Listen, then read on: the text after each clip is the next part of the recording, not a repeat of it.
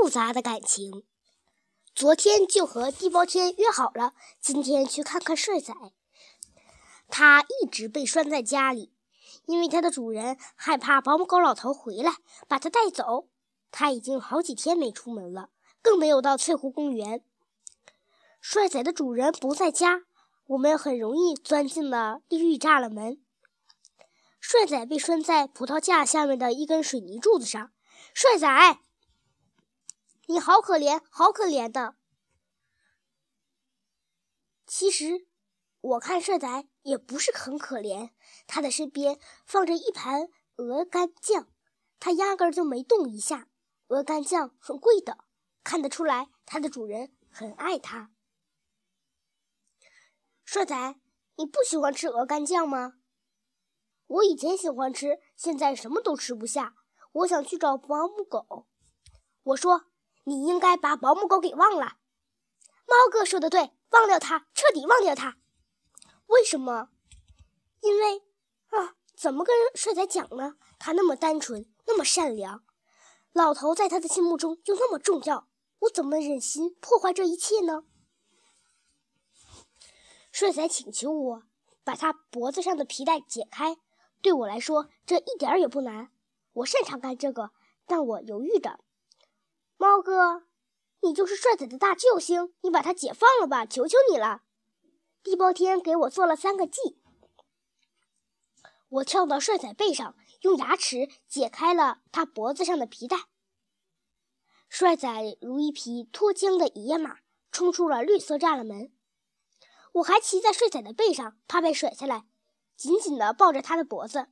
帅仔，我们要去哪儿？帅仔不回答我。帅仔，等等我！帅仔放慢了脚步。地包天拼命迈着他那四条短腿，追了上来。他看我骑在帅仔的背上，他也要上来。帅仔蹲下身，让地包天也上来了。一只猫和一只京巴狗骑在一只牧羊犬的背上飞奔。这成了大街上的一道奇观，人们对我们指指点点。帅仔旁若无人地奔跑着。帅仔跑出市区，跑到一条高速公路上。帅仔不停地奔跑着，风吹起他脖子上的长毛，他就像一匹美得无与伦比的骏马。我想，保姆狗老头的新家可能就在这里。我和地包天跳下来，我们都知道老头不愿意见到我们，他从来就不喜欢我们。我们不得不躲起来，让帅仔独自去见保姆狗老头。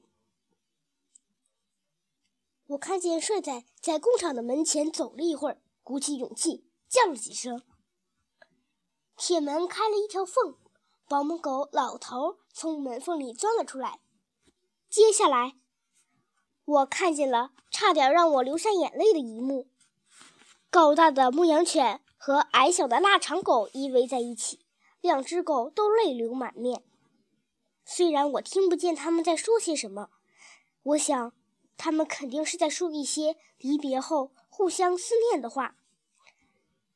地包天已经被感动得一塌糊涂，他一把鼻涕一把泪地说：“这样活生生把他们分开，是不是太残忍了？”地包天毕竟是女的，容易感情用事。我是男的，男的一般要比女的理智。我提醒他，别忘了在翠湖公园发生的那几件可怕的事情。我提醒地包天，也是为了提醒自己，不要被眼前这一幕给蒙蔽了。也许，也许，也许保姆狗老头已经改邪归正，但愿如此。